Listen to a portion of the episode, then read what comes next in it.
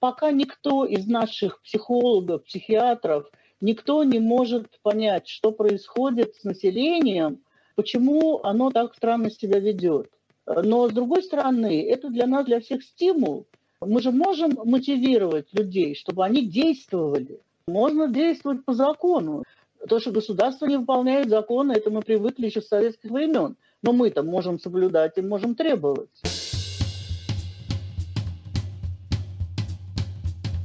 Вы слушаете подкаст «Вавилон Москва». Меня зовут Елена Фанайлова. Здравствуйте. Меня интересует современная политическая история и художник за работой. Как и персонажи сериала «Вавилон Берлин», герои подкаста «Вавилон Москва» не знают, окажутся ли они в эмиграции, в тюрьме или в безопасности. Они отстаивают свои убеждения, ненавидят войну, анализируют политику, любят свободу, свою и чужую. Свобода Украины – это их принцип. Солдатские матери от чеченских войн до спецоперации России против Украины. Можно ли не пустить мужа, отца, сына, брата на войну? Моя соведущая Карина Меркурьева, она же ведущая телеграм-канала «Фем. Время», а в нашем обсуждении участвует Валентина Дмитриевна Мельникова, правозащитница, ответственный секретарь Союза комитетов солдатских матерей и основательница гражданского проекта «Выбери жизнь» Ирина Снеговская. Мы обсуждаем всю информацию о женщинах, которые пытаются вернуть э, мужей, сыновей и отцов с Украинского фронта, добиться гражданского контроля над э, процессом мобилизации и даже призывают к мирным переговорам. Я хочу сейчас отдать слово Карине Меркурьевой с таким информационным блоком. Больше всего, по данным издания «Важной истории», призыв затронул такие регионы, как э, Красноярский край, Бурятию, Якутию, Иркутскую область, Приморский край, Тыву, Дагестан, Севастополь, Калининградскую, Владимирскую, Ульяновскую области. Женские акции протеста против мобилизации прошли в Дагестане, Якутии и Кабардино-Балкарии – Женщины выходили на улицы города, перекрывали дороги, отбивали тех, кого задерживали полицейские, кричали «нет войне» и доказывали силовикам, что войну развязала именно Россия. Почти сразу стало понятно, что оставаться в России тем мужчинам, кто подлежит призыву, небезопасно. Тогда появилась как раз организация «Выбери жизнь». Она стала заниматься вывозом мужчин, которые не хотят воевать из России. Возник совет жены матерей, который объединил женщин, отправивших своих родственников на фронт. В конце ноября Владимир Путин провел встречу с э, матерями мобилизованных. На встрече не было ни представителей солдатских матерей, ни совета жен матерей. Были депутатки из «Единой России», представительницы провластной организации «Объединенный народный фронт». Активистки Совета жен матерей пытались добиться разговора с представителями власти. В итоге за ними установили слежку. На встрече Путину задавали заранее согласованные вопросы. Ответы президента звучали крайне странно. Например, на вопрос одной из женщин Путин начал рассуждать о неизбежности смерти, жизненной миссии человека и сравнил смерть на войне и смерть от водки. Вопрос в том, как мы жили. Некоторые уходят от водки, от чего-то еще. Сразу после этой встречи инициативная группа матерей мобилизованных и солдат-срочников и материнская группа феминистского антивоенного сопротивления опубликовали петицию «Открытое письмо к властям с требованием вывести войска и вернуть солдат домой». Совет жены матерей публично раскритиковал встречу Путина с подставленными матерями, заметив, что президент прячется от реальных представительниц мобилизованных за спинами спецслужб. На следующий день страницу сообщества ВКонтакте заблокировали по требованию Генпрокуратуры. Тогда Совет жены матерей запустил флешмоб. Ко Дню матери родственницы военнослужащих, находящихся сейчас в Украине, записали видеообращение. Мать погибшего из Воронежа, например, Зинаида Курбатова в своем видеообращении поблагодарила правительство России и Министерство обороны за то, что ее разбудили – да, жестоко, больно, подло, но разбудили. Я проснулась. И теперь наступила ваша очередь проснуться, заявила она такая иллюстрация того, что эти движения сейчас становятся низовыми. Нужно сказать по поводу Совета матерей и жен, что эта организация, она связана с общественным объединением Общенародный союз возрождения России под руководством некой Светланы Лады Русь или Пеуновой. И говорится чуть ли вот о ней как э, не о сектантке, но со стороны, например, Ольги Цукановой, которая от их имени выступает, это довольно здравые требования. Они требуют народного контроля над мобилизацией, ну, в смысле, над тем, как чиновники ее проводят. И, может быть, самое интересное их требование – это требование мирных переговоров. Они говорят о том, что нельзя спасти только своего одного сына. Нужно, чтобы к этой ситуации были подключены все, и чтобы правительство в этом принимало участие. У меня вопрос и к Валентине и к Ирине. Путин встречался с этими избранными матерями, которые в основном оказались чиновницами Единой России. Вот какой реальный толк от подобной встречи, как вы думаете? Валентин Дмитриевна, пожалуйста. Я не готова э, обсуждать подробно эту встречу Путина с дамами. Не первая такая, и, наверное, не последняя, и не только специальные э, посетители приходят к Путину, но и такие же специальные женщины сидят в общественном совете при Министерстве обороны. Все это абсолютно обычно. Да, это имитация, политическая игра для того, чтобы все было хорошо на картинке и все было хорошо в телевизоре. По поводу вот этих роликов, которые сами э, записывали семьи мобилизованных, да, что там ужасные условия, ну, тоже мне немножко странно, потому что боевые действия к тому моменту шли уже 9 месяцев, и, по-моему, все могли видеть, что там на самом деле происходит. И жалобы тех, кто там находится в боях, э, тоже были и опубликованы, и они тоже делали ролики. Вот эта наивность э, населения, она меня очень огорчает. Давайте мы сейчас Ирину послушаем. Ваша реакция вот на эту э, встречу Путина и женщин, как мне кажется, огласка проблемы произошла. Если посмотреть э, на эту запись, очень слабо верится в то, что действительно матери можно сказать, э, что здорово, что ваш сын погиб, нет водки, а жил достойную жизнь. Я не представляю себе такого диалога, я не представляю себе спокойной реакции матери в то, что эта встреча была полностью постановочной, у меня никаких сомнений, вопросов не вызывает. И по поводу опыта с э, женами мобилизованных, когда мы вывозили ребят э, из России, по крайней мере, в сентябре реакция была у всех примерно одинаковая. Это была паника, опущенные руки, непонимание, что делать, особенно когда ваш э, близкий человек находится еще в России и пытается уехать, то есть там уже высокий уровень стресса. А когда речь идет о том, что человек уже уехал, там, конечно, будет совершенно другая реакция, не похожая на то, что нам показали. Вопрос и к Валентине Дмитриевне, и, и к вам.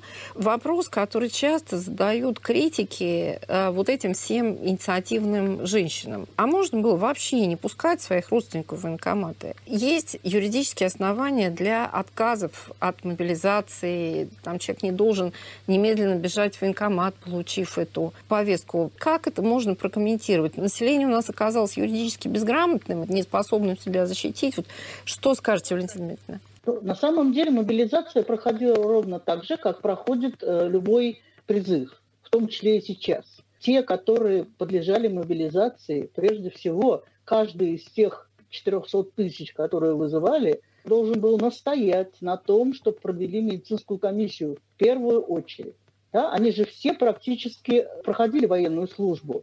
Там много офицеров. Они прекрасно понимают, что такое процедура призыва и даже по мобилизации. Значит, вот это первое, что люди не сделали сами. Ну, жены, положим, не знают. Но сами-то вы, мужики-то, в 40 лет-то можно было вспомнить, как это было? Как это должно быть, во всяком случае. Второе – это, конечно, семейные обстоятельства. Там, где было трое-четверо детей, или в семье ребенок-инвалид, или пожилой человек, лежачий инвалид первой группы. Почему сначала не добиваться отсрочки, а потом только идти в военкомат, а сначала уйти, уехать, а потом уже, чтобы кто-то там чего-то за что-то бился. Вот это тоже странно. Это какая-то психологическая история, но там даже отказываться не надо. Там сначала надо было добиться медкомиссии, потому что из тех тысяч обращений, которые к нам приходили, там процентов 99 люди просто не могли быть призваны по здоровью в соответствии с положением о военно-врачебной экспертизе. Ирина, ваша версия ответа насчет вот этих юридических деталей и знания или незнания? Во-первых, мне кажется, что эта история про какую-то выученную беспомощность. Людям кажется, что они никак не могут на это повлиять, и если сказали, то надо делать, э, и ничего не изменится. Во-вторых, у меня есть э, пример э, семьи. Муж э, сказал, что он ни от кого бегать не будет, и если придет повестка, то он пойдет, несмотря на то, что он войну не поддерживает. Это такая тоже была скажем так, принципиальная позиция. такая псевдогордость, по моему мнению. Ну, а первый момент, самый важный, на мой взгляд, это такая выученная беспомощность, когда кажется, что ты никак не можешь повлиять. Ну, классический русский патернализм, что за тебя принимает решение государство. Карин, давайте Карин, сформулируем да. вопросы для Ирины. Наверное, начала, может быть, э, ну, вообще с, сначала, с запуска проекта. То есть, насколько я знаю, вы запустились практически сразу после того, как э, Путин объявил о частичной мобилизации. Как появилась идея проекта? Какую именно помощь вы оказываете? Проект мы запустили, если я не ошибаюсь, 23 сентября. Я запустила чат, когда увидела, что у меня в сторис э, мои знакомые пишут о том, что они не знают, что им делать. Они не понимают, э, надо ли уезжать или нет, а если надо, то у них нет денег, чтобы просто элементарно купить билет, э, улететь или уехать в другую страну. И я тогда решила сделать чат взаимопомощи, куда принимала только по знакомству, либо через знакомых знакомых. Это был закрытый чат, где люди писали, что у них такая ситуация, что они ну, подходят по критериям мобилизации, им нужно столько-то денег, чтобы уехать. И, соответственно, также в этом чате были люди, которые были готовы помогать. То есть те, кому нужна помощь, те, кто эту помощь готов оказывать. Действительно, люди переводили друг другу деньги с каждым часом заявок становилось все больше, и в чат э, приходили люди, которых я уже совершенно не знала. И я решила, что можно попробовать э, запустить проект, который будет помогать тем, кто пытается уехать и принимать заявки уже непосредственно через э, какие-то, например, Google формы, чтобы человек вписывал туда все данные о том, насколько он в зоне риска, сколько конкретно денег ему не хватает. А, и, соответственно, чтобы мы помогали из а, денег, которые есть в фонде. Я набрала команду волонтеров. На пике нас было около 240 человек, волонтеров все было, конечно, максимально неорганизовано, все собиралось очень хаотично, очень быстро, и мы понимали, что времени у нас очень мало. Только потом со временем уже начали как-то отлаживаться процессы.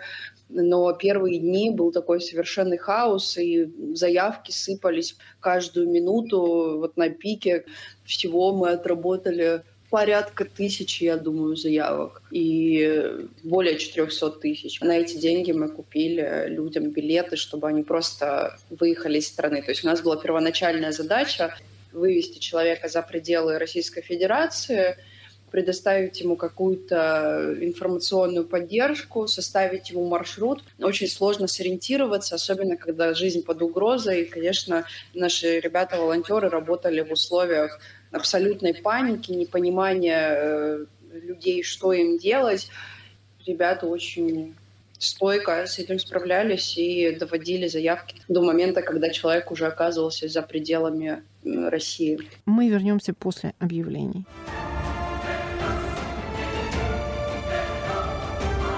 «Голоса проигравших» – подкаст по воспоминаниям иммигрантов первой волны, о революции, Первой мировой и гражданской войнах. Распутин бежал по саду Юсупова и кричал «Все ей скажу, все ей скажу». Слушайте нас 6 ноября на всех доступных подкаст-платформах.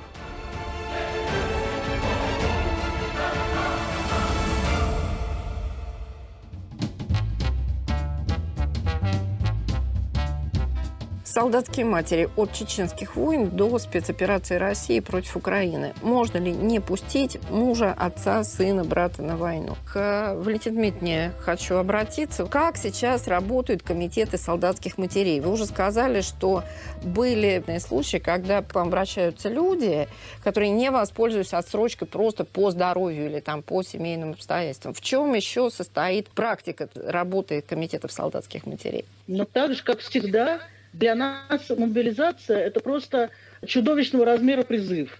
Только другие немножко органы, которые отвечают за эту мобилизацию. Появились губернаторы, которые возглавляли этот процесс, появились военные комиссары субъекта федерации, появился генштаб в связи с бронированием специалистов. Что-то удалось сделать, пока вот эта процедура мобилизации не была на словах закрыта. Когда эти комиссии э, не распустили, и уже стало невозможно вернуть человека э, из воинской части, потому что кто-то умный э, решил, что вернуть можно только в том случае, если та же мобилизационная комиссия вынесет решение отменить то свое решение и вынести новое. Э, ничего этого, конечно, в законах нету. Решались все вот эти странные псевдозаконные процедуры, видно, у кого-то на коленке – и пока все сообразили, в том числе и исполнители мобилизации, что э, что-то не так, уже было э, сделано много очень плохого. Это вот с точки зрения процедуры. Поэтому вот все те десятки тысяч, которые звонили нам по всем нашим телефонам, по всем нашим мессенджерам, писали во все наши группы ВКонтакте, потому что все регионы, все э, наши коллеги, это с утра до ночи и с ночи до утра – беспрерывное количество обращений, и не всегда они толковые были, к сожалению. Но там, где можно было что-то понять и людям э, как-то объяснить и рекомендовать, и люди готовы были э, делать, там удалось достаточно много, я считаю, в такой, на первый взгляд, безвыходной ситуации. Сейчас, конечно, все намного хуже, э, хотя внимательные родственники могли понять, в каких условиях будут находиться их мобилизованные мужья, сыновья, братья и э, бойфренды в тот же день, когда тех направляли в воинские части. Практически никого в нормальные условия солдатские никого не направили. В основном это были нежилые помещения или палатки, э, без еды, без воды. Но мы со своей стороны рекомендовали военным прокурорам звонить, потому что это их надзор, уж на это у них пока полномочия остались, даже вот такое непростое для прокуроров военных время. Где-то э, обращались к командованию. Ну вот, во всяком случае, те, кто сразу забеспокоился, они все поняли. А те, кто долго ждал, пока э, эти мужчины мобилизованные отправятся в зону боевых действий, и оттуда уже пожалуются, ну, вот тоже это все странно. А так у нас все то же самое, у нас же есть и воинские части, и призывают больных. Сейчас же надо увольнять тех, кто был призван год назад, мы пока не очень понимаем, отправляют ребят домой или нет. И потом, э, конечно, достаточно критичные, связанные с участием боевых действий, история с контрактниками, у которых контракты закончились весной, летом, они не могут уволиться. Это, конечно, тяжелые истории с пропавшими без вести, э, достаточно тяжелая история с пленными, потому что Россия не хочет менять всех на всех, хотя такая возможность в Женевской конвенции прописана самых первых дней, когда появились пленные, мы писали в администрацию президента и главному военному прокурору, менять надо всех на всех, не надо держать их у себя. Нет возможности, ни Россия не может держать в следственных изоляторах большое количество украинских пленных, ни Украина не может держать пленных у себя. Ни там, ни там нет ресурсов для нормального конвенционального содержания пленных. Вот если сравнивать ваш опыт и опыт ваших коллег с чеченскими войнами, я напомню, что вы много работали на обеих чеченских войнах, вот по крайней мере по кейсу обмена пленными. Какая разница между тем, что происходило тогда и происходит сейчас? А многие очень правозащитники, которые работали в Чечне, сравнивали эти процессы, говорят, что они очень похожи. А вот каковы ваши наблюдения? На самом деле, конечно, не похожи совсем. Во-первых, Чечня – территория России. Во-вторых, маленькая территория. Намного меньше было комбатантов с одной и с другой стороны. В-третьих, чеченское командование лояльно отнеслось э, к тому, что комитеты солдатских матерей э, с ними контактируют. И э, Дудаев и Масхадов помогали выяснить судьбу тех, кого искали комитеты, искали родственники. Мои подруги, мои коллеги, которые первые еще в декабре 1994 года поехали на территорию Чечни, потом были там в январе, в феврале, и в марте, и во время перемирия со списком пленных. Это была совершенно другая история даже юридически. Это не было обменом в Первую войну, это просто чеченская сторона отдавала пленных э, комитетам, родственникам, иногда журналистам, иногда депутатам, кто добирался. Вот. Это совершенно другая процедура. Сейчас масштабы колоссальные. Украина не может в руки никому отдавать. Она как государство обязана соблюдать Женевскую конвенцию и репатриировать э, только легально – поэтому никаких там не может быть розысков. И на этом, кстати, с самого начала паразитировали мошенники. Сейчас это уже меньше, но вначале это было, конечно, очень организовано. Обещание за 800 тысяч выкупить у украинского фермера пленных меня просто поразило, и мы попытались как можно быстрее сделать так, чтобы этого не было. Как это официально юридически выглядит? Какова процедура? Обмен, сам обмен более или менее регулярный. Хотя, конечно, это очень мало, но тем не менее, потому что вначале было очень тяжело почти два месяца не было обмена пленных, а там были раненые. И поскольку украинская сторона дает позвонить домой в случае, если ну, какая-то особая да, история, и Международный комитет Красного Креста, который, миссия, которая работает на Украине, тоже, когда они посещают пленных, дают поговорить по телефону. Вот. Сейчас это более-менее нормально. Списки в России засекречены, списки в России и украинских, и российских засекречены, но украинская сторона имеет несколько телеграм-каналов, там можно посмотреть. Звонят иногда, когда могут. Э, во всяком случае, если семья знает, что человек в плену, принципе, комитет не беспокоится, потому что если ничего не случится, если российская ракета не накроет это место, где держат российских пленных, значит, все будет хорошо, и рано или поздно обменяют. Украина очень четко старается придерживаться Третьей Женевской конвенции об отношении к военнопленным. Более того, они выполнили требования э, международной амнистии и Международного Красного Креста не показывать лица пленных, не брать у них интервью. Да? Только оттуда люди могут узнать, что их э, родственник солдат и офицер в плену. Ну, во всяком случае, информация есть. Что происходит с украинскими пленными в России – мы не знаем, доступа нет. Украина узнает только э, тогда, когда рассказывают освобожденные. Это тоже сложная история, потому что получается, что Россия не полностью выполняет Женевскую конвенцию, не дает связываться с семьями украинским пленным. Спасибо вам за эту очень важную информацию.